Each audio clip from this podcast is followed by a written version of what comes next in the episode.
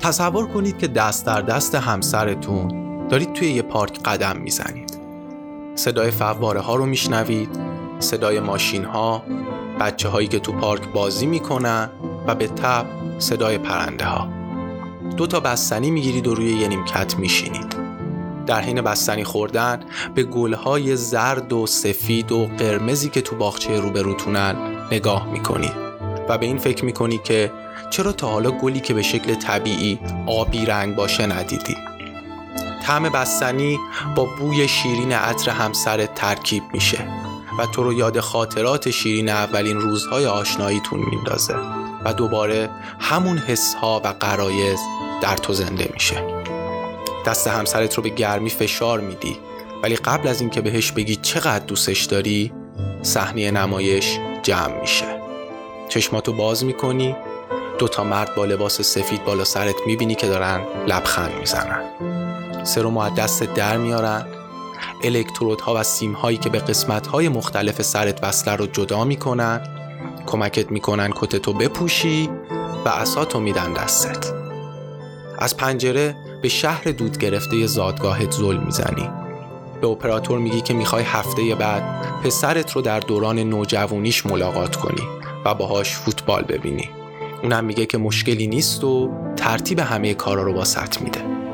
در حالی که داری از ساختمون خارج میشی به این فکر می‌کنی که یه زمانی واسه دیدن نیاز به چشم بود و چیزی برای دیدن. برای شنوایی نیاز به صدا داشتی و گوشی واسه شنیدن. و برای استشمام بوی یه نفر باید کنارش می نشستی و بینیت رو تا جایی که امکان داشت بهش نزدیک می کردی.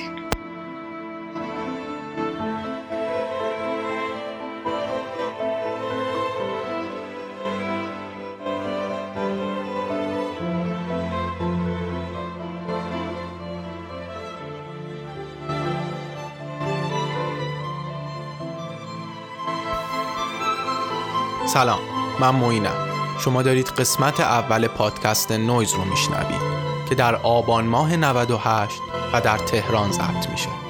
پادکست نویز جاییه برای شنیدن حرفهای جالب.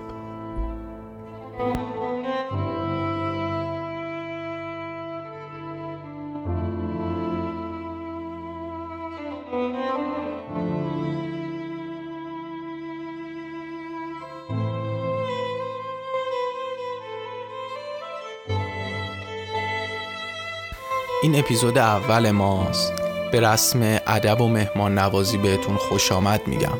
من موین فرهانی هستم و به همراه تعدادی از دوستانم که به مرور باشون آشنا میشید اینجا باتون حرف می‌زنیم. فقط و فقط حرف نه چیزی بیشتر و نه چیزی کمتر. امیدوارم که این هم صحبتی برای مدت طولانی ادامه داشته باشه. هم شما ما رو بشنوید و هم ما شما رو. حرفای جالبتون و نظراتتون و پیشنهاداتتون و انتقادهایی که دارید. از شنیدن همشون خوشحال میشیم. پادکست نویز رو از سایت ها و اپلیکیشن هایی که واسه گوش کردن پادکست دارید می‌تونید دریافت کنید. برای ارتباط با ما هم می‌تونید کانال تلگرام رو داشته باشید و یا صفحه اینستاگرام رو follow بکنید. توضیح بیشتری نمیدم چون توضیح بیشتر حاشیه پردازیه. به مرور با خودمون و روش کارمون بیشتر آشنا میشید. با این مقدمه کوتاه بپریم بریم وسط بحث اپیزود اول. شیطان فریبکار داستان کوتاهی درباره حواس.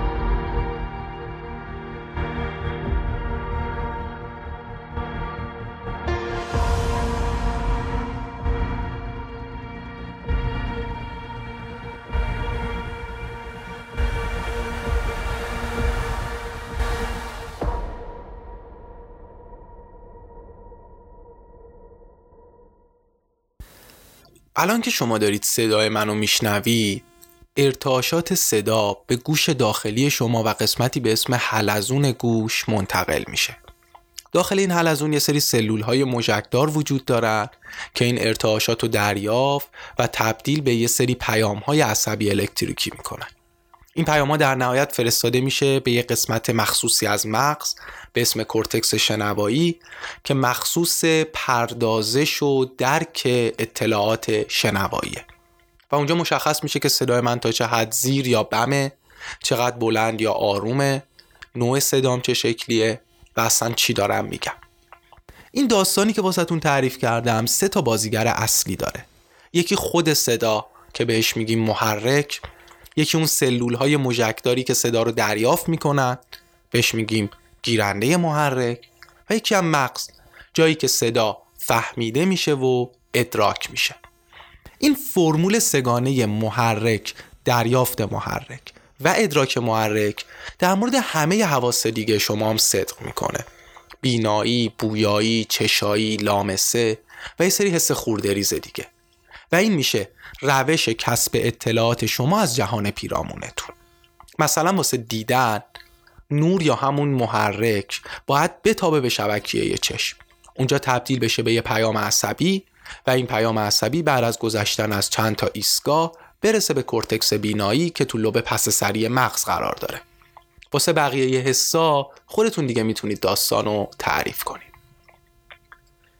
سوالی که اینجا پیش میاد اینه که بدون وجود صدا میشه شنید.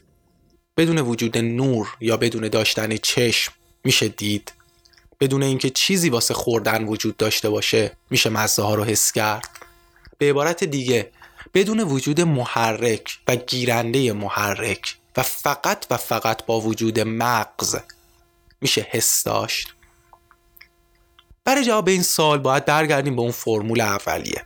همونجوری که می‌دونید محرک ها متفاوتن. نور، صدا، سرما، گرما، لمس، مواد شیمیایی و غیره. گیرنده های مختلف هم تو جاهای مختلف وجود دارند. چشم، گوش، نمی‌دونم زبان، بینی، پوست و غیره. ولی در نهایت همه پیام ها میره به مغز. محل دیدن توی مغزه. اصلا دیدن رو میشه اینجوری تعریف کرد. تفسیر مغز شما از پیام عصبی که داره از شبکیه میاد. ما با مغزمون میشنویم با مغز بو می‌کشیم. مزه ها رو با مغزمون احساس می‌کنیم. لمس و درد و خارش و دما و اینجور چیزا توی مغز مفهوم پیدا می‌کنن نه توی پوست. ما با مغزمون عشق میورزیم با مغزمون متنفر میشیم با مغز همدلی می‌کنیم. الان که من این خودکار رو تو دستم گرفتم با مغزم می‌فهمم که این خودکار برخلاف انگشتای من جزئی از بدنم نیست. می‌بینید همه راه ها در نهایت به روم ختم میشه. پس اگه شما بتونید یه پیام درست و به روش درست به جای درستی از مغز بفرستید اون وقت بدون وجود چشم و گوش و بدون وجود نور و صدا هم میشه دید و هم میشه شنید. یعنی شما می‌تونی بازیگر اول و دوم رو از صحنه حذف بکنی و فقط مغز رو داشته باشی. اینجوری شاید یه روز بتونیم روی تختمون دراز بکشیم و از منظره یه آبشار و بوی علفهای وحشی لذت ببریم. در حالی که آخرین آبشار سالها پیش خوش و آخرین علف وحشی سالها پیش پژمرده شده. البته خب این کار خیلی کار سختیه. مشخصه. چند تا دلیلم داره. یکیش ارتباطیه که حواس ما با سایر قسمت های مغزمون دارن. مثلا دقت کردید که حس بویایی آدم چقدر با عواطف و قرایزش درگیره؟ وقتی شما یکی که دوستش دارید و بعد از چند سال می‌بینید یا صداشو میشنوید به شکل آگاهانه ای شاد میشید. ولی وقتی بوش و استشمام می‌کنید به طرز عجیبی تمامی اون حسها و قرایزی که در کنارش داشتید زنده میشه. این به این خاطره که بویایی در روند تکامل یه حس خیلی قدیمیه. و بیشتر به جنبه های حیوانی و طبیعی شما مربوط میشه تا جنبه های انسانیتون. حالا این به چه معنیه؟ اگه بخوایم پنج تا حس اصلی یه آدم یعنی بینایی، شنوایی، لامسه، چشایی و بویایی رو طبقه بندی کنیم قطعا در صدر لیست بینایی قرار می‌گیره. بینایی مهمترین روش شما برای درک محیطه. و بعد از بینایی هم میشه شنوایی. این دوتا میشن حواس عالی شما. مهمترین راه کسب اطلاعات شما همین دوتا.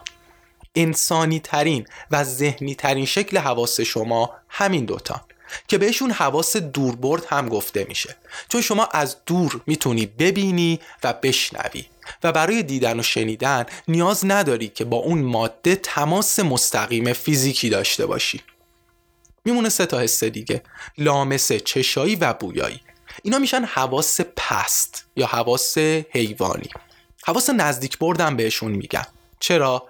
چون برای اینکه شما یه چیزی رو بو بکشی یا مزش رو حس کنی باید مولکول های اون ماده بچسبن روی گیرنده های چشایی یا بچسبن روی گیرنده های بویایی که تو سقف حفره بینی قرار داره.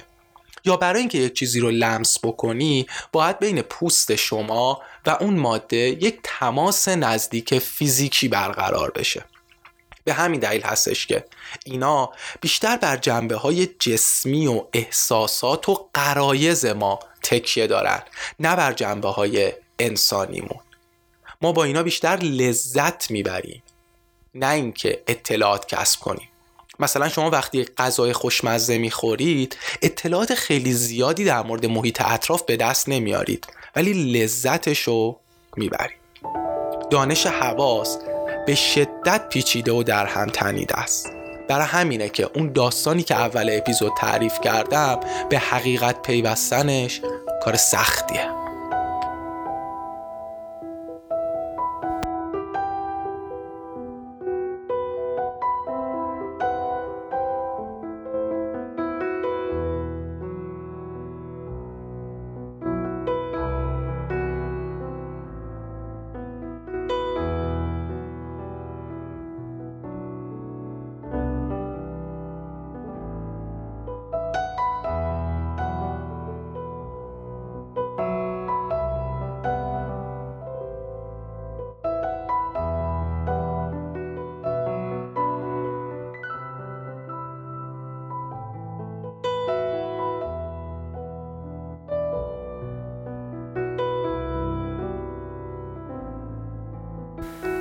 این داستانایی که واسهتون تعریف کردم احتمالا یه سری از علاقمندان به سینما رو یاد فیلم ماتریکس و یک سری از علاقمندان به فلسفه رو یاد تئوری مغز در خمره هیلاری پانتم میندازه.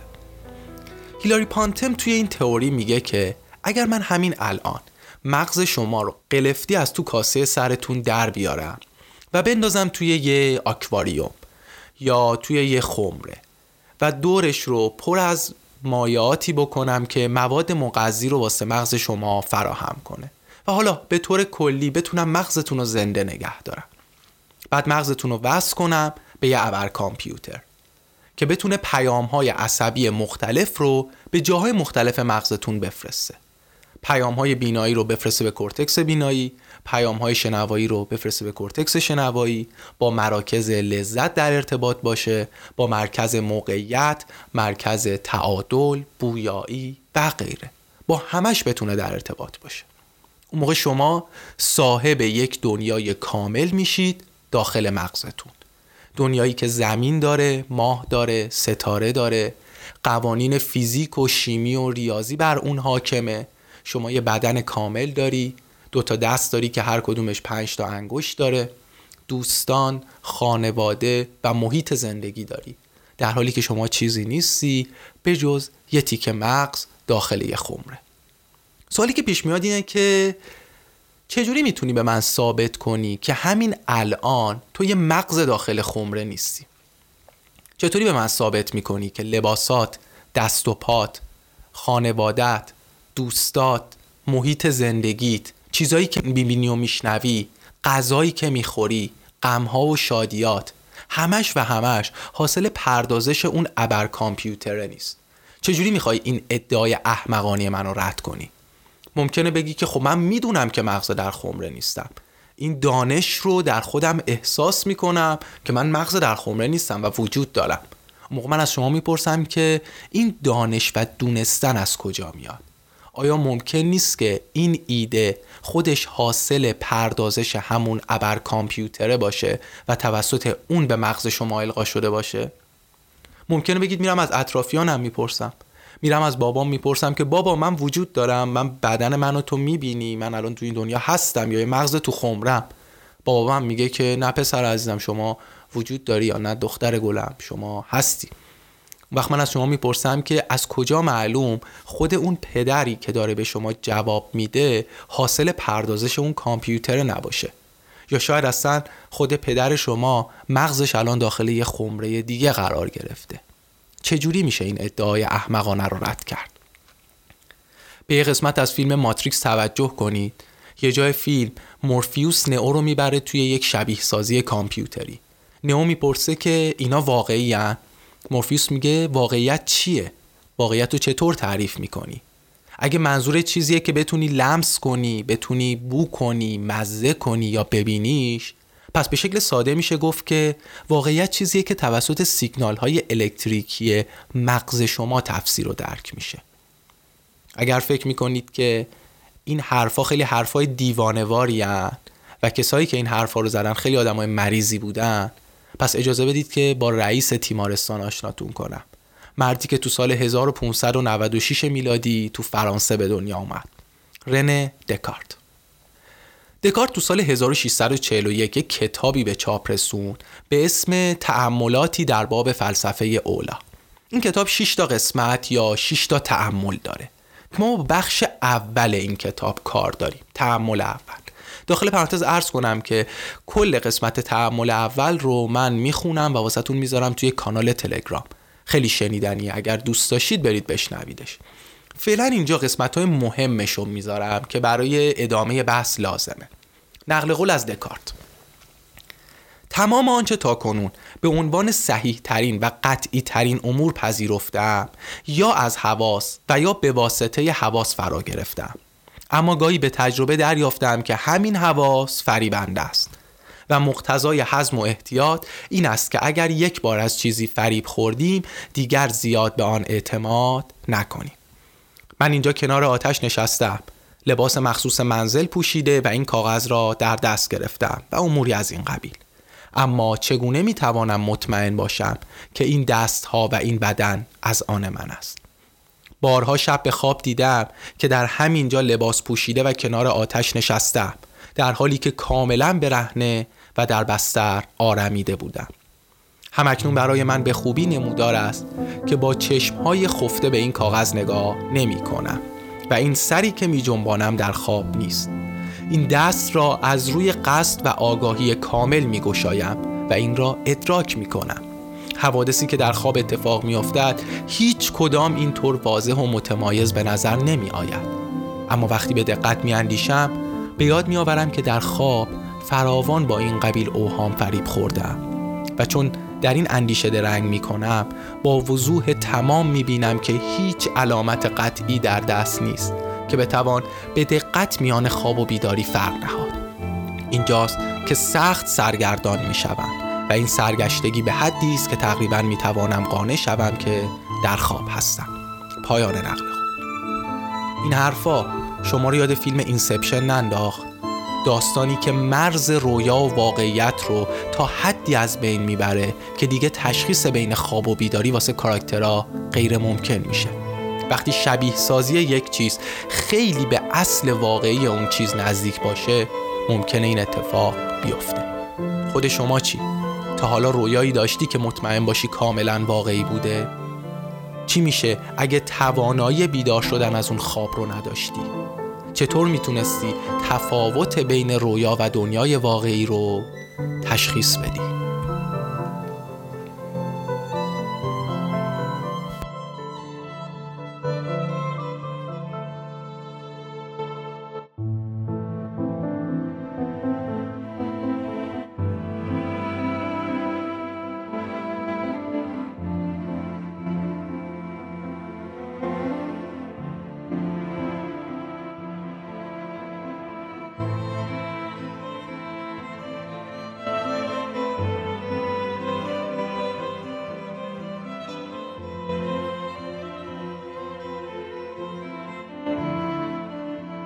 دکارت در نهایت حرفاشو اینجوری جمعبندی می‌کنه. بنابراین فرض می‌کنم که شیطانی بسیار شریر و مکار تمام مهارت خود را در فریفتن من به کار بسته است. فرض می‌کنم که آسمان، هوا، زمین، رنگها، اشکال، صداها و تمام اشیاء خارجی که می‌بینم اوهام و فریبهایی باشد که این شیطان برای سید خوشباوری من از آنها استفاده می‌کنم فرض می‌کنم که من دست، چشم، گوشت، خون و هیچ یک از حواس را ندارم و به خطا خود را واجد همه آنها می‌دانم این حرف دکارت بعدها معروف شد به تئوری شیطان فریبکار که ما اسم اپیزود رو هم از همین گرفتیم. بعدنا این مدل شک کردن توی همه امور به خصوص امور مادی یه شکل و شمایل سیستماتیک و نظاممندی به خودش گرفت و معروف شد به شک دکارتی. اصلا تحمل اول دکارت توی اون کتاب عنوانش این بوده که در باب مسائلی که می‌توان در آنها شک کرد. امروزه پای و اساس متدولوژی علمی و روش تحقیقات علمی همون شک دکارتیه. بگذریم از مسئله اصلی دور نشیم. شاید شیطان فریبکار دکارت داره توی بدیهی ترین امور منطقی و فکری ما هم دخالت می‌کنه. یه نگاه به دستات بکن. از کجا معلوم که پنج تا انگشت داری؟ اصلا از کجا معلوم دو به اضافه سه میشه پنج؟ شاید بگی که آقا اینا دیگه اصلا مفاهیم پایه و اولیه ریاضیه. یه چیزیه به اسم درک ریاضی که تو همه ما مشترکه. اون موقع من به شما میگم که از کجا معلوم این درک توسط همون ابر کامپیوتره تو ذهن ما ایجاد نشده باشه؟ شاید مفهوم ریاضیات یه چیزی متفاوت با چیزیه که ما می‌دونیم. شاید واقعا بین 8 و 9 یه عددی وجود داره به اسم باقرزاده که اون شیطانه نمی‌ذاره ما ببینیمش. جاذبه از کجا معلوم وجود داره؟ از کجا معلوم که ترکیب بین دوتا هیدروژن و اکسیژن میشه آب و باعث رفع تشنگی میشه؟ چون این اصلا فضولات اون شیطان است. از کجا معلوم که چگالی آب از چگالی آهن کمتره؟ از کجا معلوم که بنای فکری و فلسفی ما و چیزی که به اسم منطق میشناسیمش اصلا یه چیز احمقانه نباشه؟ بالاخره یه دنیای ساختگی ذهنی هم برای اینکه پیش بره باید یه سری قوانین و اصولی داشته باشه تا از هم نپاشه. بگذریم. سوالات زیاده و وقت کم. بریم یکم هم در مورد جوابا حرف بزنیم. جوابهایی که جالبه. ولی هیچ کدوم قطعی نیستش. دکارت بعد از بحثای زیاد به این نتیجه می‌رسه که در نهایت یه من اولیه یا یک من اصلی وجود داره که دیگه تو اون نمیشه شک کرد. یعنی چی؟ یعنی یه جوهره مرکزی یک هسته مرکزی یک من ابتدایی و اولیه بوده که برای اولین بار شروع کرده به شک کردن. دیگه تو اون منه نمیشه شک کرد. چون اگر اونم خودش غیر واقعی بود شروع نمی‌کرد به شک کردن در مورد امور غیر واقعی این من دکارت معادل همون مغز داخل خمره توی تئوری هیلاری پانتمه. شاید شما هیچی نباشی ولی دیگه حداقل اون مغزه که هستی که پس من چیم؟ یه چیزی که فکر می‌کنه. و چیزی که فکر می‌کنه چیه؟ چیزی که شک می‌کنه. چیزی که می‌فهمه میپنداره. تایید می‌کنه انکار می‌کنه می‌خواد رد می‌کنه و می‌تونه تصور رو احساس بکنه. این چیزهایی که گفتم بعدها یه شکل شسته و رفته به خودش گرفت و تبدیل شد به اون جمله معروف دکارت که میاندیشم پس هستم. اجازه بدید یه جواب هیلاری پانتمی هم به این سوالا بدیم. شما در قبال اون قضیه مغز تو خمره سه نوع موزه گیری می‌تونی بکنی. یک میگی من مطمئنم که یه مغز تو خمرم. یا به قول دکارت مطمئنم که کلا زندگیم داره توی یک خواب و رویا میگذره. اون موقع من از شما می‌پرسم که از کجا مطمئنی؟ اصلا اصل و اساس مغز تو خمره بودن اینه که شما نفهمی مغز تو خمره ای مفهوم زندگی در خواب اینه که شما نفهمی خوابی. وقتی یه مغز تو خمره ای چجوری می‌تونی به خودت ارجا بدی؟ پس اینجا نمیشه. میریم سراغ موزگیری دوم. موزگیری دوم اینه که بگی آقا من مطمئنم که یه مغز تو خمره نیستم. مطمئنم که زندگیم توی بیداریه من جسم دارم قوانین همشون واقعیه و حاکم بر طبیعته. اون موقع بازم می‌پرسم اینو از کجا می‌دونی؟ می‌تونی مثال نقص بیاری؟ می‌تونی یه چیزی بگی که اون کامپیوتره نتونه واسه شبیه سازیش بکنه؟ اینجا هم فکر نمی کنم بشه مثال نقضی آورد. پس میریم سراغ موزگیری سوم. موزگیری سوم میگه آقا من نمی‌دونم واقعا. نمی‌دونم که مغز تو خمره هستم یا نیستم. نمی‌دونم بیدارم یا خوابم. و چون اینو نمی‌دونم پس هیچ چیز دیگه هم نمی‌دونم. و در مورد صحت هیچ کدوم از اطلاعات دیگه هم نمی‌تونم مطمئن باشم. این میشه بهترین جواب. یعنی چی؟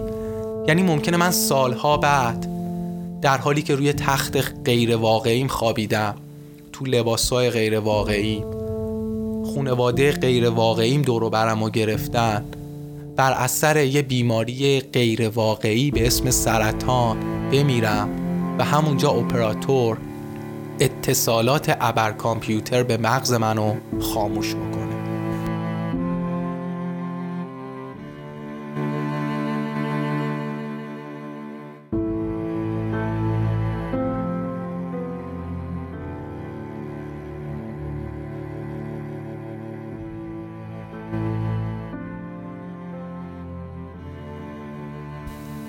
بهترین جواب اینه که اصلا هیچ جوابی مهم نیست. اصلا اینجور مسائل واسه جواب دادن طرح نمیشن. طرح میشن چون قشنگن. هدف از طراحیشون فکر کردن و صحبت کردنه. مثل آخر Inception. بالاخره لئوناردو دیکاپریو خواب بود یا بیدار. فرفره بالاخره وای میسه یا همینجوری میچرخه و میچرخه. جواب اینه که اصلا مهم نیست. اصلا تلاش واسه پیدا کردن یه جواب قطعی فقط اطلاف وقته. این پروسه فکر کردنه که جذاب و نتیجه بخشه نه جواب نهایی. بگذاریم می‌خوام تابلو پایانی این اپیزود رو شبیه تر به دنیایی که می‌شناسیم رسم بکنم. اگر تو نظریه مغز در خمره ما خودمون رو معادل مغز در نظر بگیریم و دنیای واقعی که توش زندگی می‌کنیم رو خمره اون وقت به نظر شما اون ابر کامپیوتر کنترل کننده چی میشه؟ میشه اون حباب اطلاعاتی که ما توش زندگی می‌کنیم. ما تقریبا بیشتر اطلاعاتمون رو از منابعی که دیگران واسه ما تدارک دیدن و ما کنترلی روش نداریم به دست میاریم. بیشتر اطلاعات ما اینجوری به دست میاد. چون تلویزیون میگه اخبار میگه روزنامه ها میگن شبکه های اجتماعی میگه. بیشتر مردم میگن تو کتاب های درسی نوشته شده تو کتاب های داخل کتاب فروشی هست می‌فهمید منظورم چیه؟ ما بیشتر چیزامون رو خودمون به دست نمیاریم بقیه به ما میگن. مثلا هیتلر یا چنگیز خان یا فلان شخصیتی که ازش به بدی یاد میشه رو در نظر بگیرید. من نمی‌خوام بگم که هیتلر آدم خوبی بوده یا آدم بدی بوده. فقط می‌خوام اینو بپرسم که چند نفر از ما میگیم هیتلر آدم بدی بوده چون همه میگن. چون همه جا اینجوری نوشته شده. چون داده هایی که به ما داده میشه این شکلیه. می‌فهمید منظورم چیه؟ وقتی تلویزیون روشن کنی اخبار چین و آمریکا و روسیه و فرانسه تقریبا همشون دارن یه چیزو میگن. تفاوتشون تو جزئیاته. جزئیاتی مثل این که تقصیر کی بود؟ یا کی اول شروع کرد؟ و از اینجور چیزا. ولی 99 درصد حرفایی که دارن می‌زنن یکسانه. اصل قضیه همه جا یکسانه. به این میگن حباب اطلاعاتی. حالا آیا این حباب اطلاعاتی باید شکسته بشه یا نه؟ و اگر آره چجوری؟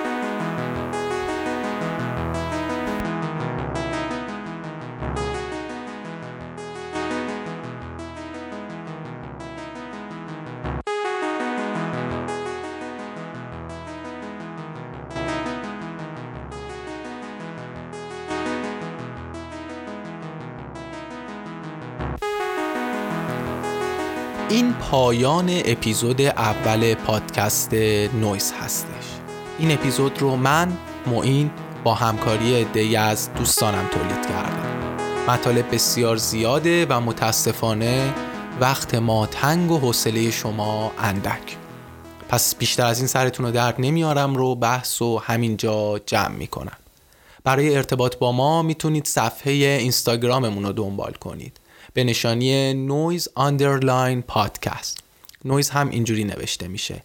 N O I S E. پادکست هم که همون پادکست دیگه. اونجا اخبار اپیزودهای جدید و اطلاعات دیگه هستش و می‌تونید واسه همون کامنت هم بذارید. ازتون می‌خوام که کانال تلگرام ما رو هم دنبال بکنید. اون هم نشونیش همینه. noise underline podcast. مطالب تکمیلی و عکس و فیلم و اینجور چیزا اونجا هست.